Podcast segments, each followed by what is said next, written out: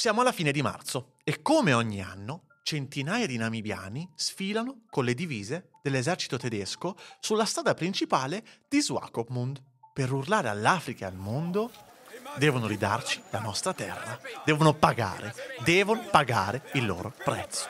Ma com'è possibile? Cosa c'entra tutto questo con dei paesaggi infiniti che ti danno un senso di vuoto che invece di farti sentire solo ti riempie? Con delle dune che magicamente si baciano con l'acqua cadendo a picco nelle braccia dell'oceano. Cosa c'entra questo odio, questo rimorso e questo rancore con delle stelle che di notte quasi ti toccano la fronte? Ma soprattutto, a chi chiedono giustizia e libertà? Esistono delle linee temporali a cui noi siamo completamente all'oscuro e che se solamente potessimo conoscere inizieremo ad empatizzare con un mondo che a noi non si è mai presentato. L'empatia si trasformerebbe in un piccolo moto di reazione che come una palla di neve che cade dalla collina comincia ad attirare a sé una massa sempre maggiore che piano piano scarica il suo potenziale e cambia il mondo. Ne costruisce qualcosa di nuovo, qualcosa di diverso. Nella storia, il vero vincitore non viene definito nel momento in cui sconfigge l'esercito nemico, ma quando, da vincitore, può parlare, può comunicare, può raccontare la sua versione dei fatti. E così è successo anche per i namibiani, un popolo che nel 1884 ha visto il suo futuro cambiare irrimediabilmente in peggio. Questa è la storia di un paese tanto bello quanto bramato e sfruttato.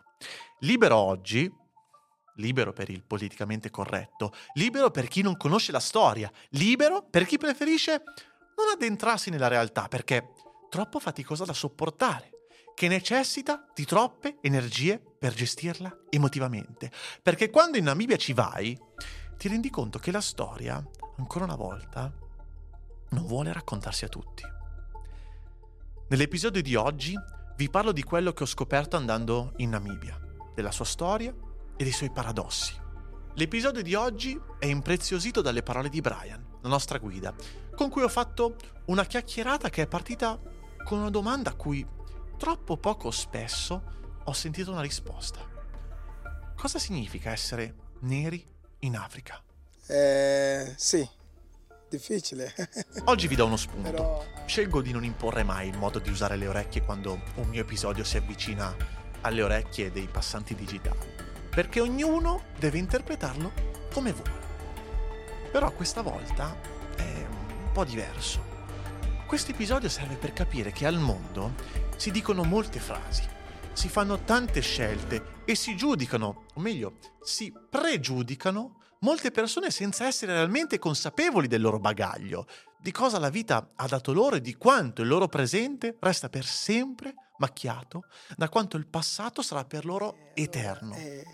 E poi io quando ho incontrato questo ragazzo aveva la casa, due case uh, da noi e questo qua veniva con il suo cane, quelli German Shepherd, pastore tedesco. Cavolo. Però quei cani lì erano cani di guardia anche per tenere noi lontano. Però questo ragazzo veniva sempre, se veniva a casa nostra per esempio e lui piaceva la nostra cucina, mangiava anche la polenta e le verdure. Però ogni tanto lui mi faceva spaventare se non gli andava qualcosa, mi diceva che chiamava il cane. Io avevo paura. Bisogna eh. sempre essere in grado di sapere cosa si sta vivendo, dove si sta lavorando o dove si sta viaggiando, perché solo così si possono leggere le informazioni che arrivano ai propri occhi. Non ci sono strade alternative che portano alla consapevolezza che permette di tradurre l'esperienza in una crescita come persone, con il fine, ovviamente, di migliorare il mondo. Sarà un episodio tosto, diverso dagli altri, meno wow, più eh. E vi chiederà tanto, ma sono sicuro che tanto vi lascerà. Questa è la storia della Namibia del suo genocidio dimenticato del suo passato troppo spesso nascosto per non far sentire in colpa i turisti. Io sono Marco Carniel e non racconto storie. La bandiera della Namibia racconta una storia, racconta la sua storia. Un sole che dà vita ed energia a tutto il paesaggio e i suoi abitanti, con un bellissimo giallo vivo che riprende il deserto del Namib, delle dune gialle. Una descrizione di colore tanto banale quanto potente nella sua identificazione. Non c'è associazione più nucleare di sole giallo. Il blu che circonda il sole, che rappresenta sì il cielo, ma anche l'oceano, e l'importanza che ricopre la pioggia, l'acqua per la vita africana. Il verde, che rappresenta la vegetazione namibiana, le risorse agricole e la natura che in quel caso non è il luogo da ricercare per fare una gita fuori porta, ma che è, come dovrebbe essere naturalmente, il compagno di vita delle persone. Due linee bianche parallele, la pace e l'unità, e in mezzo a queste due linee una sezione rossa. È come se le linee bianche stiano a contenere questo rosso. Cercano in tutti i modi di non farlo arrivare alle altre due sezioni, all'oceano e alla terra. Cercano in tutti i modi di contenerlo, perché se il rosso si prende un piccolo spazio delle altre due, la situazione potrebbe degenerare. Eppure, nel 1884, anche se questa bandiera non esisteva ancora, quelle due strisce bianche si sono rotte. Anzi, il fascio bianco unico, singolo, si è diviso, insinuato da una pozza di sangue rossa, truce, viziata. L'area rossa della bandiera namibiana è dello stesso colore del sangue versato dai namibiani per cercare con tutto loro stessi di prendersi cura del loro paese, di curarlo, di non lasciarlo ai colonialisti e a qualsiasi persona i cui interessi primari non erano nella vita, ma nel denaro. Denaro a tutti i costi. La storia di oggi parla proprio di come quella linea rossa, per la prima volta, è apparsa e di come quella linea rossa, oggi, finalmente, è contenuta all'interno di due muri bianchi d'amore. È il 1884. Otto von Bismarck si sveglia una mattina e dice: Ma tutta quell'Africa lì, è di qualcuno? No? Niente? Ma sì, allora occupiamola, dai. Quindi Otto decide di colonizzare quella che oggi conosciamo come Namibia. Una missione salvifica. È così che definirono l'operato del plotone che ormeggia le cime sulla costa namibiana e lì crea una città il cui parallelo che l'attraversa crea due mete esatte, una meridionale e una settentrionale. Swakopmund è una delle città più strane sulla quale potreste mai mettere piede nella vita, una città che cerca in tutti i modi di non parlare di sé. Una mostra di cera che al sole africano si scioglierebbe ed è proprio per questo, forse, che a Swakopmund, per gran parte dell'anno, regnano le nuvole. Perché solo con la foschia il mondo può accettare ciò a cui il suolo ha dovuto far da spettatore. Una città con stile barocco, che si scontra totalmente con tutto il resto del paese. Case giallo pastello, azzurre, rosa, rosse, che sono divise le une dalle altre con delle strade, anzi, da delle strasse, rigorosamente intitolate a personalità tedesche. In poche parole, una città malinconica di un mondo che ha solo portato del male. Addirittura ci sono delle insegne che recano ancora l'immagine di Bismarck con il suo cappello spinato, l'uomo che ha inserito l'innaturalità della linea retta nel DNA del paesaggio africano. L'uomo che insieme ad altri colonialisti durante la Berlin Conference, si è arrogato il diritto di dividersi il continente africano. Certo, poi si è giusto dimenticato di chiedere il permesso a chi quelle terre le stava già abitando da secoli. Dettagli, no? Oggi i namibiani, a Swakopmund, vivono a stretto contatto con chi ha provato in tutti i modi ad annientarli, collaborano, ne sono dipendenti, condividono i marciapiedi e addirittura ne condividono la lingua. In Namibia, infatti, il tedesco è ormai da tempo diventata lingua franca. I colonialisti tedeschi si stanziano a Swakopmund per comodità, perché era affacciata direttamente sull'oceano, e come prima cosa iniziano ad appropriarsi del bestiame dei terreni delle tribù native, imponendo un equilibrio a loro immagine e somiglianza. A quel punto i namibiani si ritrovano nel giro di pochi mesi schiavi dei colonialisti, obbligati a lavorare come animali sulle stesse terre di cui fino al giorno prima avevano piena proprietà. Aspetta, ripeto il concetto, così magari hai pensato di sentir male. Lo ripeto. I namibiani si sono visti rubare dalle mani le loro terre da parte dei tedeschi che si sono imposti con una tecnologia bellica superiore e hanno deciso di impiegare le persone a cui hanno rubato quelle stesse terre rendendoli schiavi. Brutto, vero? Ecco, benvenuto nella storia moderna africana. Ti presento il nostro passato. A quel punto la situazione si autoregola. Alcuni sono costretti ad andarsene dalle zone limitrofe di Swakopmund e cercano altre terre da coltivare. Arrabbiati, sì, nervosi pure, ma diciamo che la scelta non esisteva. Tutto cambia, però, nel gennaio del 1903.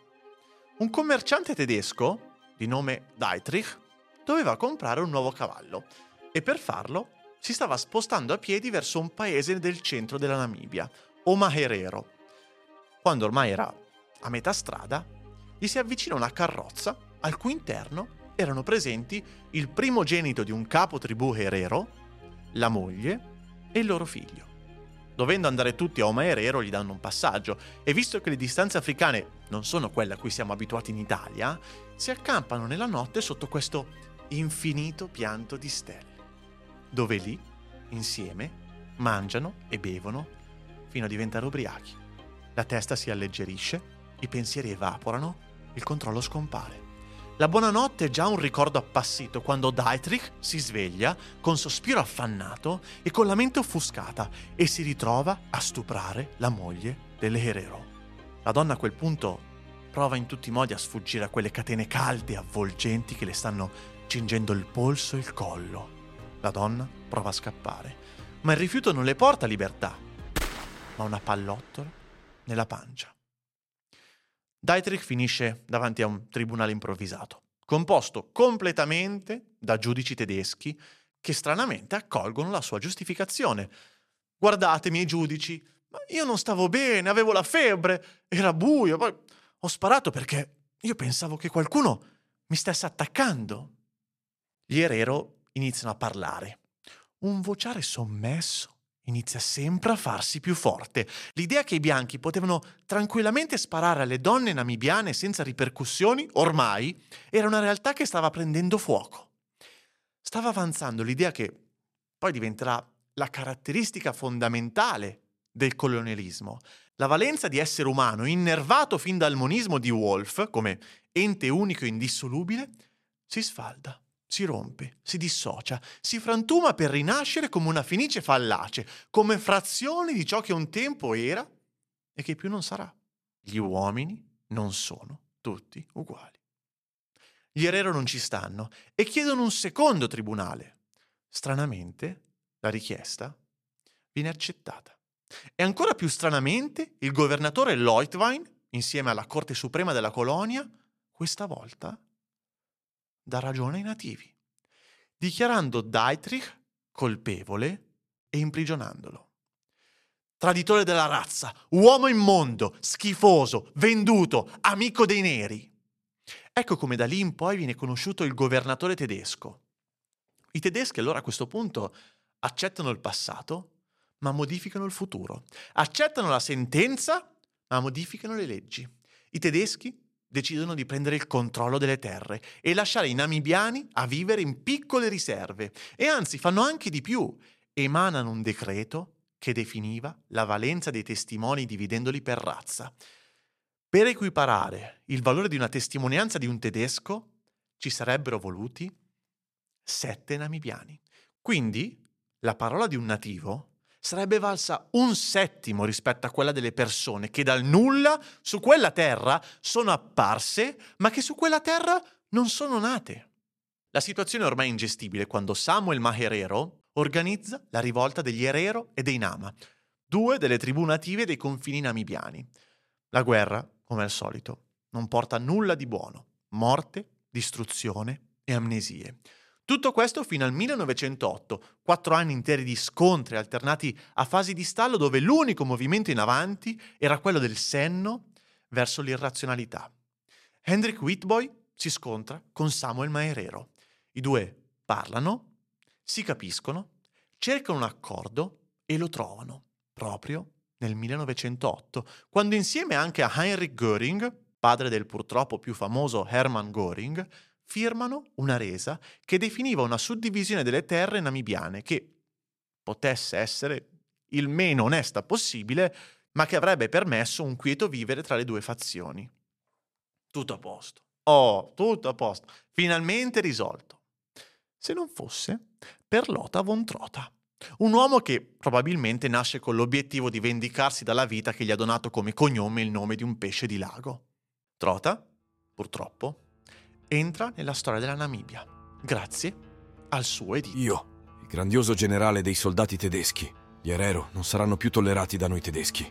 Hanno ucciso, hanno rubato, hanno tagliato le orecchie e altre parti del corpo di soldati tedeschi uccisi.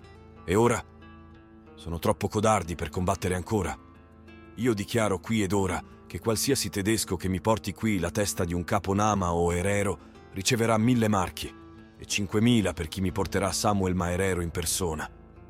Gli Herero devono lasciare il paese. Se si rifiuteranno dovranno fare i conti con i nostri cannoni. Qualsiasi Herero trovato all'interno delle frontiere tedesche, con o senza bestiame, con o senza armi, verrà giustiziato. Non risparmierò nessuna donna e nessun bambino. E con queste parole che qualche mese dopo, a Luderitz, nascerà il primo genocidio del XX secolo, il genocidio dimenticato. Luderitz è solo uno dei molti luoghi namibiani che hanno dovuto vivere questo paradosso. Un paese fantastico, dei colori senza senso, un'ampiezza dei paesaggi che ti rendono al contempo in solitudine ma che riempiono il tuo animo, delle dune che si tuffano nell'oceano senza passare da altipiani, degli animali che affascinano per il loro vivere naturalmente la natura, delle costruzioni rocciose che cercano di rendere false le scoperte di Newton. Tutto questo ha dovuto essere un palcoscenico, un ring, per ciò che mai sul mondo dovrebbe esistere, causato da qualche errore dell'evoluzione che ha reso l'uomo l'unico animale in grado di recare danno per semplice gusto di farlo. 200.000. Nei primi due anni furono 200.000 i morti. L'80% degli erero totali, presenti al tempo in Namibia, vennero sterminati, insieme al 50% dei Nama. Nama e Erero. Entrambe le tribù stavano cercando di scappare dal loro destino. Non appena l'editto di Trota venne emanato, le famiglie si spinsero verso il Botswana, cercando qualsiasi minima forma di asilo offerta dal protettorato inglese. I tedeschi aspettano che le tribù si trovassero nelle zone desertiche dell'entroterra namibiano e seguendoli si limitavano a distruggere i pozzi e avvelenare l'acqua al loro interno. I tedeschi aspettarono finché molti namibiani non caddero come steli d'erba, sradicati e lasciati scivolare al vento. Alcuni muoiono per la stanchezza, altri, i sopravvissuti, vengono presi e condotti all'interno dei campi di concentramento il tasso di mortalità al loro interno era pari al 70%. Per darvi un paragone, Auschwitz, che è forse quello che maggiormente si è distinto nella storia, aveva un ratio che si aggirava sull'85%. I namibiani sono costretti a passare le giornate sotto il sole, sotto i bastoni e le fruste dei tedeschi e lontano soprattutto da cibo, acqua e libertà. I prigionieri vennero divisi in due categorie, quelli abili al lavoro e gli inabili. Nel momento della divisione, i secondi venivano a loro volta suddivisi, alcuni venivano uccisi, altri invece mandati all'interno dei laboratori. Il resto veniva spedito ai lavori forzati. Non c'era tempo da perdere, bisognava costruire una ferrovia che potesse collegare Swakopmund a tutto l'entroterra namibiano. C'era pazienza solo per un'altra cosa prima di mandarli a lavorare veniva chiesto loro il nome e il cognome, così da permettere agli ufficiali tedeschi di creare un certificato di morte che recava la scritta morte per stanchezza e privazioni. Le lettere conoscevano già la fine delle persone a cui si riferivano. Il cibo era lo stesso fornito agli animali su cui il contadino ormai non nutre più speranze. il riso veniva distribuito crudo e gli schiavi, non avendo modo di cuocerlo, nello stesso modo lo ingerivano e quando cavalli o buoi del campo morivano, agli internati venivano riservati pezzi di scarto. Dissenteria e problemi ai polmoni erano la normalità. Normalità che doveva accompagnarli durante i lavori forzati, sotto il sole, le percosse, gli spari e le impiccagioni. Quando non morivano per la stanchezza, per la malattia o per la scarsa igiene, morivano per gli stupri violenti o per le botte ricevute, morivano per esperimenti che su di loro venivano perpetrati senza la minima etica. Mancanza di etica proveniente dal modo in cui venivano visti. L'anello mancante tra l'animale e l'uomo, bianco, che poteva tranquillamente essere usato, sfruttato, analizzato, visto che forse alla fine non provavano nemmeno il dolore come lo proviamo noi. Alla fine sono solo dei neri. Dottor Eugene Fisher, il nome dello scienziato che per tutto il corso della storia verrà ricordato come uno degli uomini che rese il giuramento di Ippocrate una barzelletta. Un uomo i cui esperimenti vennero studiati e analizzati da molti, ma amati e fatti suoi soprattutto da un certo signore tedesco che mentre passava del tempo in galera riuscì a finire il suo libro inserendo proprio quello che gli mancava, la purificazione della razza ariana. Gli esperimenti erano terribili. Iniezioni di vaiole tubercolosi con siringhe arrugginite su pazienti sani per studiare gli effetti che la malattia avrebbe avuto sui neri. Chi invece ha deciso di accettare lo scambio tra vita terrena e ultraterrena, ecco a loro veniva tagliata la testa a partire dalla base del collo con delle seghe a mano. Venivano recisi i nervi e le ossa cervicali e una volta che il corpo, esanime, non aveva nulla a che fare con il capo, le teste venivano prese e messe dentro a questi pentoloni di acqua bollente che formavano delle bolle porpora che riempiva il laboratorio di un vapore ferroso. Lì venivano lasciate bollire quel tanto che bastava per permettere alla pelle di staccarsi facilmente dalle ossa del cranio. Pelle, grasso, capelli, sopracciglia, palpebre, guance, denti, che venivano staccati con dei pezzi di vetro rotti che venivano stretti tra le mani da altri namibiani, costretti a quell'operazione macabra su fratelli che, come loro, stavano subendo quel mondo. E tutto questo perché? Per poter trovare anche una minima prova scientifica dell'inferiorità della razza, qualsiasi caratteristica biologica che riuscisse a dimostrare questa singola tesi. I bambini invece, che erano nati dalle violenze dei soldati tedeschi sulle donne namibiane, venivano sottratti alla nascita dal grembo materno, per poi essere analizzati cercando di decifrare quali fossero i potenziali rischi di mischiare le razze. Al contrario, invece, gli uomini non appena internati nei campi di concentramento, venivano prontamente sterilizzati per evitare qualsiasi possibilità di riproduzione di quella razza inferiore. Immagino la vostra mente abbia già fatto il collegamento, giusto? Esatto. È probabile che senza il genocidio in Namibia, e quindi senza gli studi di Fisher, non sarebbe mai stato pubblicato il Mein Kampf, perché durante la prigionia gli studi di Fischer vennero letti e studiati da Hitler in persona, che prese le teorie autoproclamate vere dello scienziato come verità scientifiche assolute e questo le fece diventare i pilastri portanti del credo del partito nazista. Eh, su questo mi riservo il dubbio sulla veridicità del fatto, eh? di Hitler di Fischer. Che Hitler conoscesse gli studi di Fischer non ci sono dubbi che li abbia letti in prigione, che li abbia usati per scrivere il Mein Kampf, ho dei dubbi a, a, riguardo, dei dubbi che tra l'altro non sono neanche stati disconfermati da più fonti in parallelo. Per questo siate consapevoli. Hm? Quello che però è sicuro è che senza Fisher avremmo evitato molto altro nella storia. Ogni evento del mondo porta a conseguenze. È impossibile trattare la storia come dei compartimenti stagni. Ogni mondo è collegato all'altro. Ma forse, in fondo, sono le persone del futuro che guardano la storia e connettono i puntini.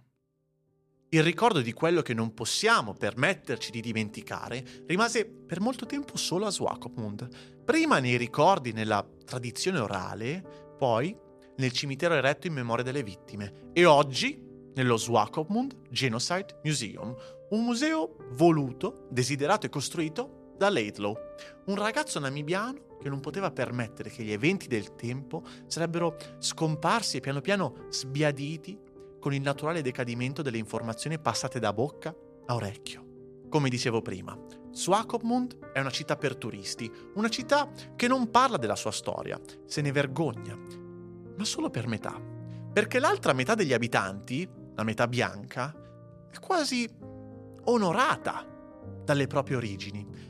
Hanno addirittura eretto una statua in centro, proprio vicino al faro, in onore dei soldati tedeschi. In qualche modo dovevano compatire la loro morte durante il periodo colonialista. Poverini, no? Vabbè.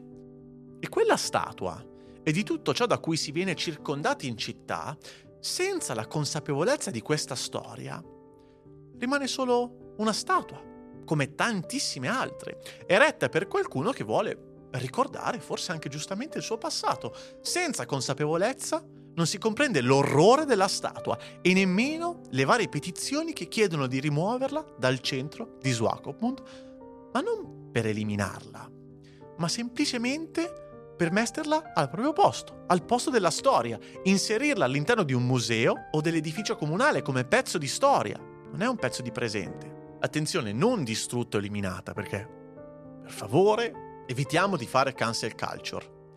Ne riparleremo? Sì, ne riparleremo. Questa metà nostalgica, del quando c'erano loro, è forse rappresentata in un uomo, Robert Sadlowski. Robert è un imprenditore che mantiene viva e vegeta la cultura tedesca namibiana. Essendo lui namibiano di terza generazione, ha deciso di fare questo la sua missione. Questo campionissimo cosa ha fatto? Ha pensato bene di aprire un locale di cucina tedesca a Swakopmund. Fino a qui nulla di male, eh?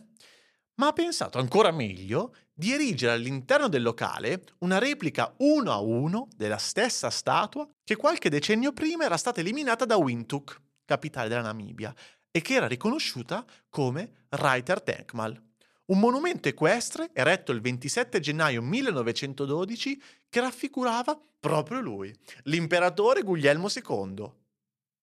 La statua stava a commemorare tutti i soldati civili tedeschi che sono morti durante la guerra contro i Nama e gli Herero. La statua originale, che è ridicola a mio parere per il contenuto che ne predica, è stata prontamente, immediatamente spostata giusto un paio di anni dopo. Eh? Non hanno aspettato molto. 2009. Ci sta, dai, le cose vanno fatte con calma, no? Ah, e comunque sì, eh ci sono stato in questo locale a mangiare. No, non sapevo la storia, non sapendo la storia mi sono goduto il bratwurst che mi hanno cucinato e non sapendo la storia non ho nemmeno fatto caso alla statua. Ma oggi, conoscendo la storia un po' di più, mi dispiace di avergli dato i soldi a sto fascistone del Robert, eh? Devo dirvi la verità. E questa malinconia dei gran bei tempi andati scorre nelle vene di tanti tedeschi e in alcune rimane ancora oggi molto prepotente, in altre invece la malinconia si è trasformata in negazionismo e in altre ancora questo iniziale negazionismo si è evoluto in vergogna e silenzio.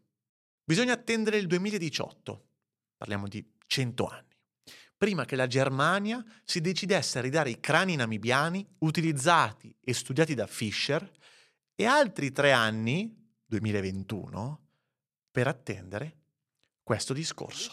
Responsabilità storica e morale della Germania realizzeremo i namibiani e i discendenti delle vittime. Chiedere perdono. E come gesto di riconoscimento dell'immensa sofferenza inflitta alle vittime vogliamo aiutare la Namibia e i discendenti delle vittime con un sostanzioso programma di 1,1 miliardi di euro. Si tratterà in particolare di ricostruzione e sviluppo. Oggi chiamiamo questi eventi ufficialmente per quello che erano, un genocidio. Ci assumiamo quindi anche la nostra responsabilità. Questo atto di responsabilizzazione ovviamente fu una svolta epocale per la comunità namibiana, che videro una Germania disposta a concedergli un miliardo e mezzo di dollari nell'arco di 30 anni per la costruzione di infrastrutture, per farmaci e per migliorare il livello di istruzione. Ma non spesi per quello che i namibiani stanno cercando di avere indietro. Questo, ancora una volta, si dimostra un comportamento colonialista, un comportamento non distante, se sintetizzato, eh, da quello di Otto von Bismarck di 150 anni prima. Pensare, scegliere, agire e dare delle soluzioni senza la minima considerazione della comunità e verso i nativi, i primi e gli unici a cui queste domande dovrebbero essere fatte. Perché siamo sempre lì, a decidere per gli altri, proiettando direttamente sui loro usi e costumi quelle che sono le nostre esigenze e il nostro storico, che ruotano attorno ad un perno fatto di banconote e di miti, dove troppo spesso l'aiuto e la promessa di miglioramento delle condizioni di vita altrui celano forse ciò che è l'obiettivo di molte superpotenze attuali. Creare un ingranaggio aggiuntivo che possa far funzionare la macchina economica dipinta ad immagine e somiglianza dell'Occidente. 150 anni e non è cambiato nulla. Su questo avrei tanto altro da dire, soprattutto nel momento in cui siamo andati a visitare un villaggio Imba e su quanto possa essere complicato per noi comprendere ed empatizzare con una consapevolezza che troppo difficoltosamente possiamo accettare. Magari se volete vi metto anche un piccolo extra su questo, su questo argomento, sulla cultura degli Imba e sulla loro consapevolezza di tempo, di mondo e su quanto noi ancora basiamo la nostra idea e la estendiamo a tutti senza porci il minimo dubbio. hm? Giusto per chiarire, io non sto dicendo che è sbagliato costruirgli eh, le infrastrutture, costruirgli le scuole o gli ospedali. Sto semplicemente dicendo che è importante capire con loro quali sono le priorità da settare quando bisogna aiutarli. Perché per assurdo noi stiamo pensando, ragioniamo per massimi sistemi rispetto a quello che per noi oggi è lo standard eh, europeo, occidentale, quindi abbiamo delle esigenze molto più astratte, mentre per loro magari la priorità diventa il collegamento idrico all'interno dei villaggi. Tutto qui. È più un fatto di capire con loro e comprendere, apprendere quali sono le loro necessità, non tanto quali noi pensiamo possano essere le loro. Non che è sbagliato le scuole o gli ospedali. eh. Nel 2021 Hein Mas ha parlato e dal 2021 i namibiani sono delusi, arrabbiati e nervosi. Ancora una volta. Pay the price. Vogliamo le terre, non vogliamo i soldi. Terre che ancora oggi sono di proprietà di boeri, olandesi e tedeschi, che si sono passati i possedimenti di generazione in generazione, tra cui uno di questi è un tedesco namibiano di seconda generazione, che ha un terreno che ha la stessa superficie di Berlino. Ma a voi può mai sembrare sensato che un uomo su questo pianeta possa avere un terreno di quelle dimensioni? Poi è ovvio che la Namibia sia al terzo posto al mondo per inegualità, con il 6% della popolazione che detiene il 70% della ricchezza.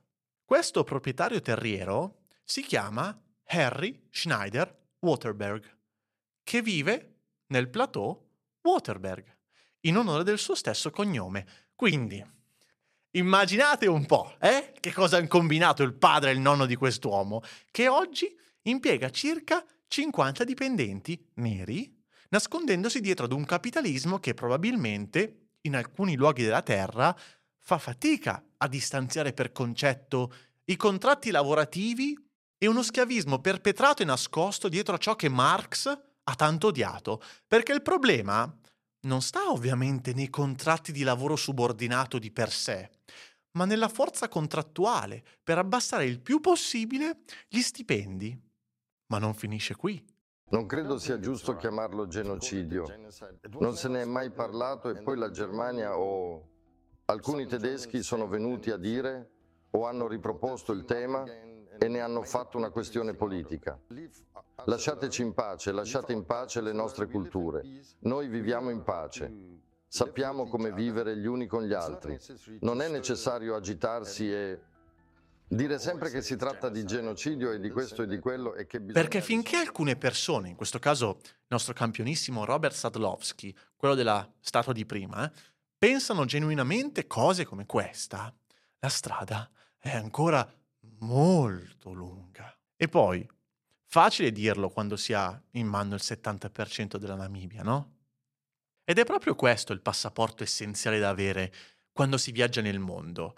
È importante conoscere per avere consapevolezza di cosa si stia vivendo, perché senza questo le cose che si vivono rimangono invisibili. E senza questa concezione non si capisce minimamente che umore avere quando si arriva a Solitaire, dove c'è un locale famosissimo che come specialità offre lo strudel in mezzo al deserto. E da turista ti senti figo ad assaggiarlo, lo vedi come un'esperienza felice da raccontare a casa. Mamma, non ci crederai, ma la cosa più buona che ho mangiato in Africa è stato lo strudel. Ma tutto questo non è nient'altro che un retaggio. E l'ignoranza di questo ci rende in parte collaboratori, pur sempre inconsapevoli, eh? E anche senza colpa. Ma ci fa essere come l'influencer ignorante che fa il video virale dove fa vedere come Anch'io ho mangiato lo strudel in mezzo alla Namibia. Yeah! Dobbiamo capire una cosa. Come si è passato da una Namibia occupata dai tedeschi e conosciuta al tempo come German Southwest Africa alla Namibia di oggi, libera? Riassuntino. Il genocidio si è ormai consumato e ha raggiunto delle vette che nessuno avrebbe mai voluto dominare. Degli esperimenti al limite dell'umano, che hanno trasformato i neri in cavie da laboratorio. Un genocidio che non ha solo fatto male alla Namibia, ma a tutto il mondo, visto che venne preso come spunto da Hitler per sviluppare la sua ideologia nazista di purificazione della razza attraverso la soluzione finale. Swakopmund, insieme ai suoi discendenti tedeschi e olandesi, creano, ancora oggi, dei disagi non hanno capito la gravità della situazione e tra ristoranti, terreni e statue, i nativi vivono ancora oggi, ogni giorno, l'incubo del loro passato. Ci sono voluti 150 anni prima che la Germania riconoscesse il genocidio, ma una volta riconosciuto, gli aiuti che si proposta di dare oggi rispecchiano il colonialismo di 100 anni fa, ovvio con opportune differenze che però derivano anche dalla situazione geopolitica odierna. Torniamo a inizio Novecento, quando il genocidio è nel suo massimo splendore, ma ora il mondo inizia a parlarne, la notizia inizia a circolare, ma ancora troppo poco si faceva. Oh, vabbè, oh, ma problemi loro, no? Ma che ci frega? È il 1918 e la Germania si ritrova sconfitta alla fine della Prima Guerra Mondiale e a seguito del Trattato di Versailles perde alcune colonie, tra cui proprio la Namibia, che nemmeno a dirlo non diventa indipendente. Non sia mai, eh? Ma inizia ad essere protettorato inglese, proprio come nel suo stato vicino, il Sudafrica. E diventando presto parte del Sudafrica, la Namibia deve andare incontro anche a un futuro tanto brutto quanto quello che è appena passato. Gli anni passano veloci. Siamo ormai al 28 maggio 1948. La Namibia viene ufficialmente annessa al Sudafrica. Il movente? Le incredibili risorse minerarie.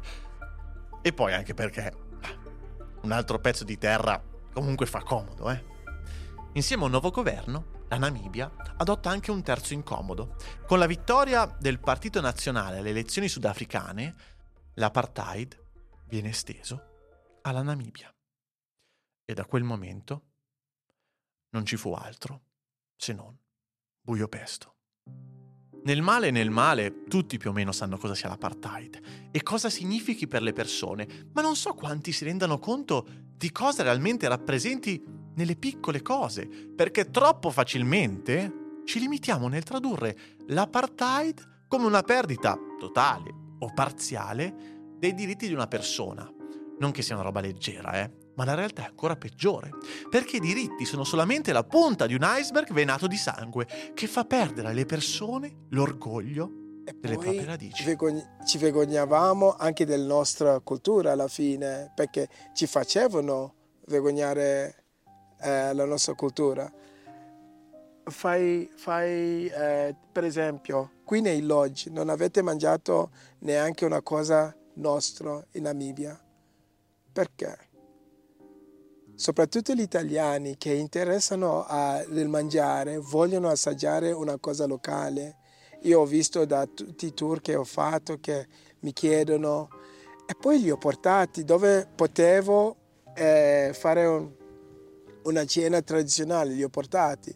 Però questi lodge non, non lo fanno questo perché la maggior parte sono di padroni dei i bianchi o diciamo così, no? E allora questo come cultura, cosa vedete della Namibia o cultura di cucina o così? Avete mangiato tutte le cose internazionali? L'educazione che ho avuto magari era sempre collegato sull'occidentale, quindi il nostro mentalità era anche lavato, eh, in inglese si dice brainwash, pensavi tutto il bello era tutto lì, il bianco è così. E quando ti rendi conto che no, non è così, quindi siamo anzi pari perché ti fanno capire che come vivono loro, come fanno loro le cose. Tipo una stupidaggine, come ti ho detto, il cibo, che alla fine ti vergogni a offrire il nostro cibo e infatti provi a cucinare quello che piace a te. Invece posso farti assaggiare il mio cibo. È questo che non questo- permette nemmeno ai ricordi di sopravvivere. Cambia i connotati delle persone, facendo perdere la memoria. Ecco, l'apartheid è il genocidio delle memorie. Io anche dall'inizio mi ricordo a, a- a scuola, quando siamo partiti dal villaggio, il mio papà ha avuto lavoro in questa miniera, per esempio di calcio, no? Eh, di, di una miniera di carbone che producevano il carbone per le centrali elettriche. E allora era lui che ha trovato il lavoro prima, poi la mamma hanno dato lavoro perché lui era forte a correre e allora in questo modo noi abbiamo una nuova vita, abbiamo avuto una nuova vita nel senso che siamo partiti dal villaggio andando in questa situazione. La miniera era una bellissima miniera perché aiutava i suoi dipendenti, quindi noi potevamo andare alle scuole anche bellissime. Quando nell'80 è cambiato tipo uh, l'indipendenza dello Zimbabwe e allora cosa è successo? Eh, c'era l'apartheid, quindi proprio noi potevamo solo andare alle scuole dei neri. I miei, per esempio, era an- ancora peggio perché per loro, per esempio, il nome del mio padre, magari il suo nome vero, Mafika, che è il mio cognome oggi. E allora se loro dovevano andare a registrare i nomi, allora c'era un bianco che scriveva i nomi. E allora um, se il, la, il, nome africano era difficile per quel bianco lì, lui lo diceva che adesso te ti chiami Charles. E cambia la tua, la tua origine. Cambia completamente la tua origine. Secondo me in Zimbabwe abbiamo perso tantissimo su questo, perché oltre all'educazione che abbiamo avuto, che diciamo che l'educazione boh, che dicono che è stata un'educazione qui nell'Africa australe uno dei più migliori anche a livello mondiale perché era basato su quello degli inglesi, no? Quindi trovi tantissimi zimbabuiani che sono nei lavori importanti, quasi tutto il mondo. Però secondo me abbiamo perso tanto perché quello che offre la Namibia, per esempio, perché la gente ha ancora un po' della loro identità, anche essendo uh, stati sottomessi o ristretti ai loro villaggi, a qualche regione, c'è rimasto tantissimo della loro tradizione. Invece noi abbiamo perso tantissimo perché siamo subito entrati nella cultura occidentale. Dal E poi- 48 in poi la complessità inizia a prendere piede, un malcontento generale che con gli anni genera un'esigenza organizzativa che nel 57 fa sbocciare l'OPC, Ovamboland People Congress, composto da tutti i namibiani che si trovavano in Sudafrica per lavoro. L'OPC era stato costituito da Toiva Ya Toivo, il loro rappresentante, che aveva una priorità su tutte eliminare immediatamente il sistema di pass sudafricano. Cos'è questo sistema di pass? Allora, i neri in Sudafrica e in Namibia avevano bisogno di questo permesso speciale per lavorare, dato ovviamente dallo Stato. E nel caso in cui volessero cambiare lavoro, che anche lì immagina il cinema di passare da un padrone all'altro, ovviamente avevano bisogno di un permesso da parte dello Stato che accettasse che quell'uomo nero cambiasse lavoro.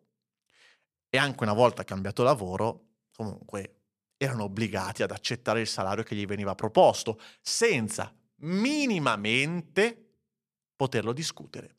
E il salario, a parità di competenze e mansioni, era una piccola frazione del salario di un bianco. Alla fine io mi ricordo il mio padre quando siamo spostati dal quartiere dei neri siamo andati in un quartiere misto perché anche lui era abbastanza bravo al lavoro quindi veniva promosso sempre e allora ha avuto questo lavoro che anche i suoi figli potevano anche vivere con lui in una grande casa e andare a una scuola migliore diciamo a quel livello dove c'erano i misti tra i bianchi e i neri.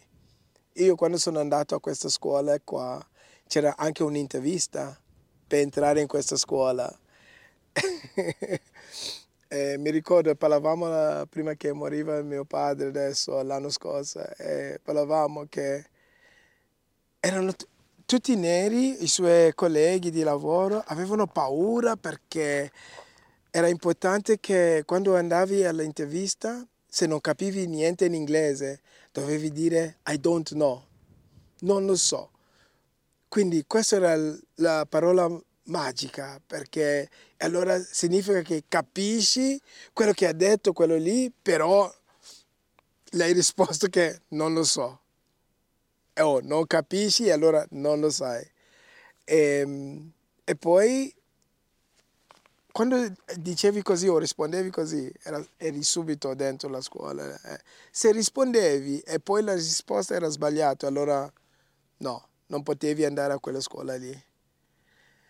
E, e poi eh, appunto siamo andati in questa casa In e Sudafrica l'obiettivo erano è tutti- quello di fare pulizia etnica. Un termine che mette i brividi solo a scriverlo. Iniziano a spostare le persone in una zona vicino a Windhoek che prenderà il nome di Katutura. In Afrikaans, letteralmente, il posto dove non vogliamo stare. Quando si arriva all'aeroporto di Windhoek e ci si sposta per iniziare il tour della Namibia, quello classico in senso antiorario, Katutura la si vede dai vetri del finestrino. Intere colline di abitazioni erette con solo lamiere. D'estate dei forni, d'inverno congelatori. Nessuna rete fognaria, rete idrica, nessun collegamento elettrico. Un luogo dove in passato le persone venivano mandate per allontanarle il più possibile dal centro della città, che ovviamente, oh, non doveva mai essere macchiato con il colore della loro pelle. Oggi Katutura sopravvive e diventa l'opzione economica per poter avere un lavoro in città, però risparmiando, per mandare i soldi a casa e non estinguere l'intero stipendio per un affitto. I problemi c'erano, i problemi ci sono. Ma dopo questo i namibiani non reggono più, non ce la fanno e lo scoppio delle rivolte corrisponde alla consapevolezza che più in fondo di così c'è solo da scavare. Era una terra, non avevano diritti, non avevano più delle origini riconosciute, non avevano nomi e cognomi ed ora non avevano nemmeno la loro casa. Il 10 dicembre del 59 scoppiano le rivolte di massa a Windhoek. I namibiani si rivoltano contro il governo sudafricano, il governo inglese, che piano piano si stava avvicinando alla miseria di quello tedesco. Se non fosse, se non fosse, per il grande interesse mediatico che non avrebbe permesso di celare delle ignominie così grandi come quelle di un altro genocidio. Ma in quella prima parte del dicembre del 59, quando le rivolte toccarono il picco, il governo sudafricano non si fece problemi ad imbracciare i fucili, fare fuoco sulla folla indistintamente. I neri erano solamente degli animali selvatici da rimandare indietro nelle loro case. Il costo dell'esempio corrispondeva alle vite spezzate. Ci voleva organizzazione, ci voleva qualcosa di più, una resistenza tanto fisica quanto politica. Toiva Yatoivo allora parla con un ragazzo per creare una OPC namibiana. Il ragazzo si chiama Sam Nuyoma e lui farà la storia della Namibia e diventerà il punto di riferimento per tutti i namibiani che vivranno un paese diverso, unito per metà, ma soprattutto libero, almeno sulla carta. Per prima cosa Sam crea la SWAPO, la Southwest African People Organization, organizzazione delle persone dell'Africa sud-occidentale. Come ponti cardine del movimento, impone, ed è un termine che uso appositamente, l'indipendenza totale dai bianchi e il blocco immediato di qualsiasi tipo di discriminazione, partendo dalle più piccole, eh? da quelle che sembrano anche insulse e stupide a chi discriminato Eh, allora, non è mai stato. eh, e poi io quando ho incontrato questo ragazzo, c'era, aveva la casa, due case ah, da noi, e questo qua veniva con il suo cane, quelli German Shepherd, pastore tedesco. Cavolo, paura, perché noi da piccolo passavamo dai case dei bianchi, c'era anche un cartello che, deve- che diceva attenzione il cane qua. E allora quel cane lì sempre era un bulbul, un bull terrier, un bulldog o un pastore tedesco. Quindi erano cani aggressivi, però quei cani lì erano cani di guardia, anche più che no, amici di casa, per tenere noi lontano, o i delinquenti, che ne so. Però questo ragazzo veniva sempre, se veniva a casa nostra, per esempio, e lui piaceva la nostra cucina, mangiava anche la polenta e le verdure. Però ogni tanto lui mi faceva spaventare se non gli andava qualcosa, mi diceva che chiamava il cane. Io avevo paura. Eh, e lui era più giovane di me. eh. Sam allora giorno- inizia a prendere molti consensi, quindi, come è normale tra le forze ribelli, viene arrestato ed esiliato insieme ad altri suoi compagni di alto rango. La Swapo però non demorde e risorge in Tanzania, dove creano un nuovo centro di comando che per cinque interminabili anni lavora ai fianchi la geopolitica dell'Africa meridionale e indirettamente anche le altre potenze occidentali, per far capire in tutti i modi alle Nazioni Unite che non ci sarebbero stati dei momenti migliori di quello per intervenire, per fare qualcosa di concreto. I fratelli di Sam stavano venendo uccisi e piano piano morendo. E insieme a loro esalava il mortal sospiro della memoria di generazioni e generazioni di namibiani deceduta nell'indifferenza del mondo. Sam viene preso sul serio? Ma figuriamoci. Le Nazioni Unite fanno finta di nulla. Per etica? No. Per orgoglio? No. E allora per cosa? Sarà mica stato per interessi monetari? Pensateci, avete da un lato del campo l'Inghilterra, una delle principali potenze economiche di metà Novecento, e sull'altro fronte, in fondo in piccolo, dei poveri namibiani, le cui risorse minerarie all'interno del suolo era l'unica risorsa scambiabile sul mercato internazionale. Peccato che ormai era già tutto in possesso del Sudafrica. Quindi, le Nazioni Unite fanno la stessa scena che fa il mio cane quando deve andare a fare la pipì alle 11.30 di sera. Sam ormai non ha dubbi, ormai sono passati 5 anni dal momento in cui viene esiliato dal paese che l'ha visto nascere. È il momento di giocare lo stesso gioco dei bianchi, il gioco che loro, per primi, hanno importato in Africa e che tanto sembrava essere utile agli scopi degli uomini adulti. La storia su questo gli ha dato ragione. La forza bruta era l'unica strada per avere dei risultati. Alcuni esponenti politici namibiani iniziano a organizzarsi. Nasce la SWAPO, creata da Sam Nujoma, per rispondere alla situazione tragica che la Namibia ha iniziato a rivivere con il governo sudafricano. Sam cerca aiuti internazionali dalle Nazioni Unite e da tutti i governi europei, ma ovviamente nessuno lo ascolta. Le sue idee lo portano all'esilio politico in Tanzania, stato nel quale inizia a trovare delle soluzioni concrete per il suo mondo, per migliorare quel mondo che stava piano piano creando. Nel 1968 Sam Nujoma crea la People Liberation Army of Namibia. Sam chiede alla sua gente di imbracciare i fucili, la sua gente lo ascolta e immediatamente si fiondano sul confine namibiano per attaccare l'esercito e distruggere diversi elicotteri. Ma il governo sudafricano, insinuatosi in Namibia, non si fa attendere immediatamente avvalla il Terrorism Act. Tutti gli attacchi e le rivolte contro il governo inglese saranno trattate come atti di terrorismo. Seguiranno pene aspre, dure e in alcuni casi pene capitali. Per una seconda volta Sam viene allontanato dal paese, spedito in prigione senza passare dal via. Insieme a tutti i suoi fratelli Swapo si ritrova improvvisamente questo cielo terso, e plumbeo della Namibia, adornato adesso da linee verticali di metallo. La notizia delle rivolte inizia a fare il giro del mondo. Iniziano a nascere dei movimenti anche extra africani a favore di Sam e della Liberation Army. I principali aiuti arrivano dall'URSS e da Cuba. Quando si entra in carcere per dei motivi politici, si viene privati di qualsiasi diritto e bene materiale e in realtà viene portato via anche il tempo. L'incapacità di conoscere la fine ti crea uno stallo temporale, un eterno presente interrotto ogni tanto dal rintocco delle rughe che spuntano sulle mani.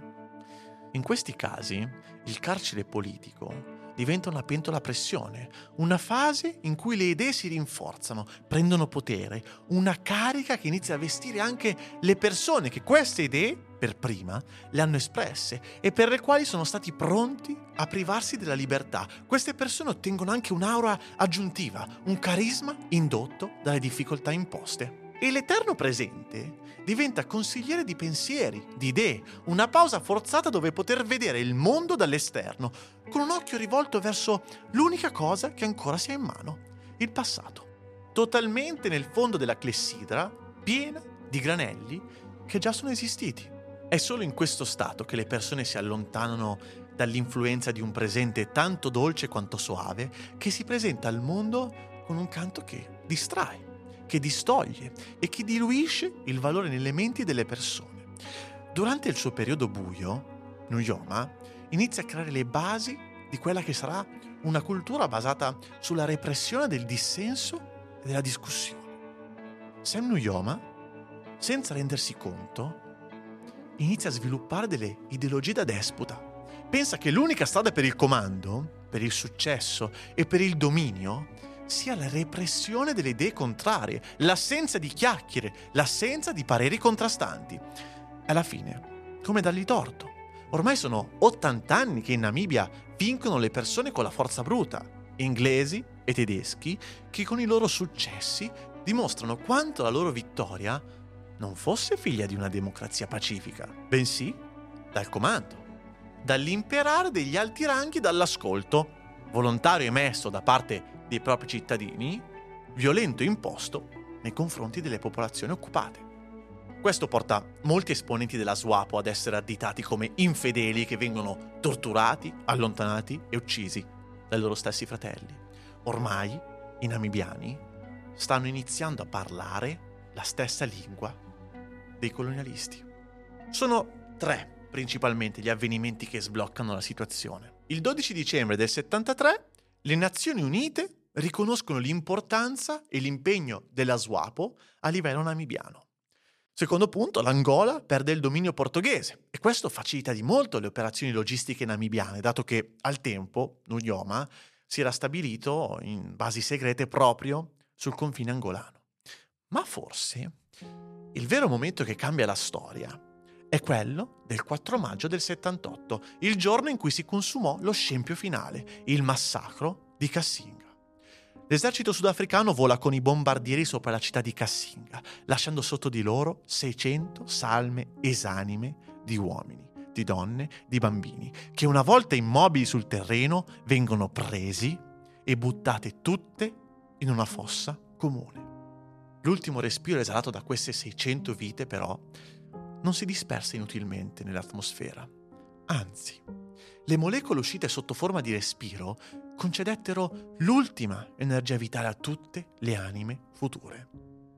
I nervi ottici delle Nazioni Unite si mettono in moto, attivano i coni e iniziano faticosamente ad elaborare ciò che gli si presenta di fronte quando arrivano a Cassinga, dopo essere stati chiamati ed allertati proprio dalla Suapo. Ovviamente, come al solito, bisognava aspettare che la situazione sfuggisse di mano prima di mettere da parte gli interessi politici ed economici. Dobbiamo guardarci in faccia, essere sinceri.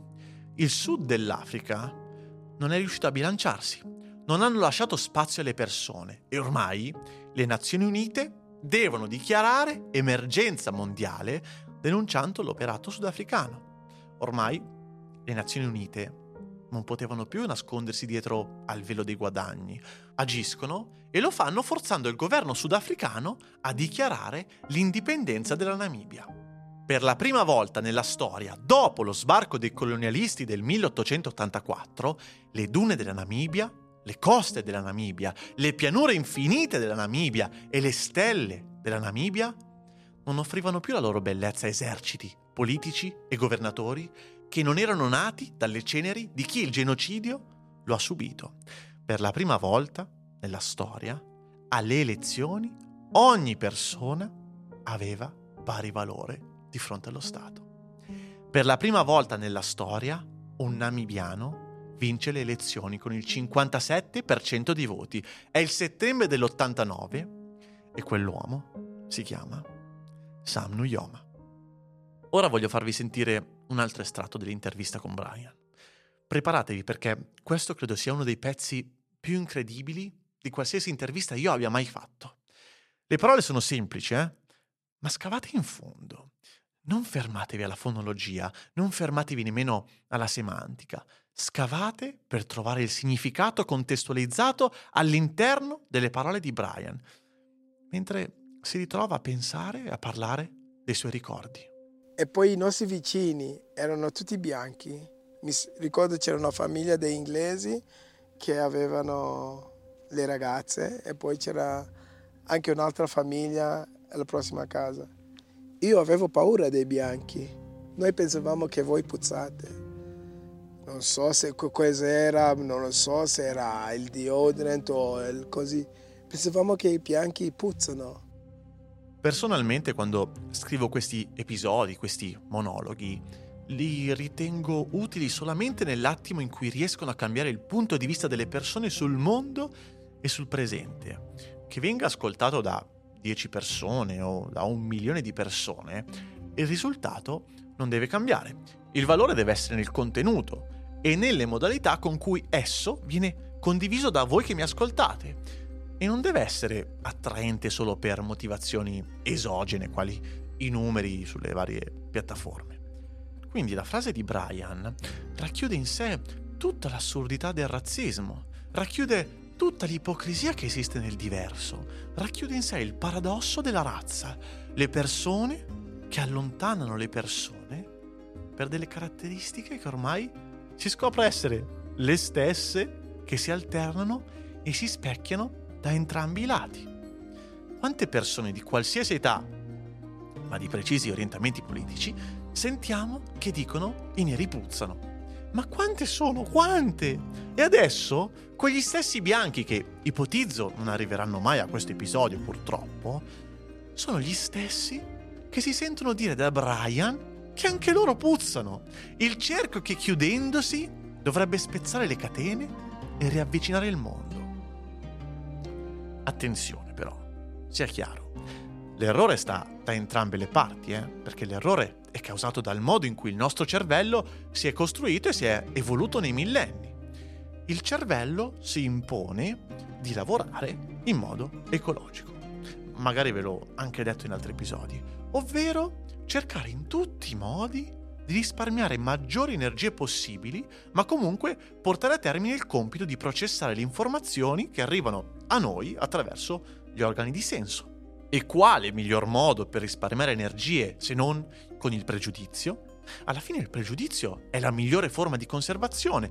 Nemmeno dobbiamo entrare in profondità di un millimetro per sapere che, oh, se una persona è nera, sicuramente non si lava, sicuramente puzza, sicuramente è venuta qui a rubarci il lavoro, sicuramente se muore non è un problema perché pff, ce ne sono tantissimi, sicuramente se arrivano sulle nostre coste sono delle persone stupide, ignoranti, che era meglio rimanessero a casa loro e sicuramente, se sono neri, era meglio che si limitano a essere invisibili, perché se solo si fanno vedere, fanno danni. Se si fanno vedere, stuprano. Se si fanno vedere, rubano. Se si fanno vedere, ammazzano. Se si fanno vedere, distruggono la società. Il pregiudizio viene definito come un atteggiamento negativo basato su stereotipi e bias cognitivi nei confronti di un gruppo e dei suoi membri. Il compartecipante attivo di questa organizzazione criminosa si chiama discriminazione, definito nel comportamento ingiusto verso persone o organizzazioni.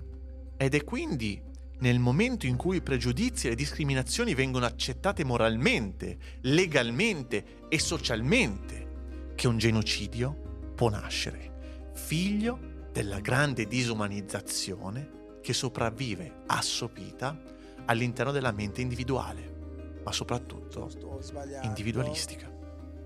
Negli ultimi anni sto togliendo la mia testa perché siamo uguali. Per esempio, culturalmente magari ora è cambiato perché siete avanti con la tecnologia, eravate sempre avanti, no? Però cosa vuol dire avanti voi con la tecnologia? Perché noi penso che anche noi con le nostre cose siamo avanti, però ci hanno detto o è stato detto in una maniera che tu sei l'uomo del bush, cosa ne sai del, del, del, della città o della, della vita alla fine? Invece sapevamo molto di più però siccome uno si vergogna a, a, queste cose perché in confronto a questo qua che ti dice che ti sta provando di lavare la testa, il lavaggio della testa, alla fine ti vergogni. Soprattutto io eh, sono imbarazzato anche a volte che penso una volta mi ero imbarazzato a essere un nero tra i bianchi. Eh, quindi sì, ci possiamo chiamare io sono Brian, basta, te sei eh, Marco e basta, perché ci deve essere anche questo bianco e nero? Eh, come, no? Come ci deve essere sempre come referenza che c'è il bianco e nero? Sì, abbiamo vissuto brutta, uno brutto tempo così, però secondo me non è sempre quello. Possiamo guardare altro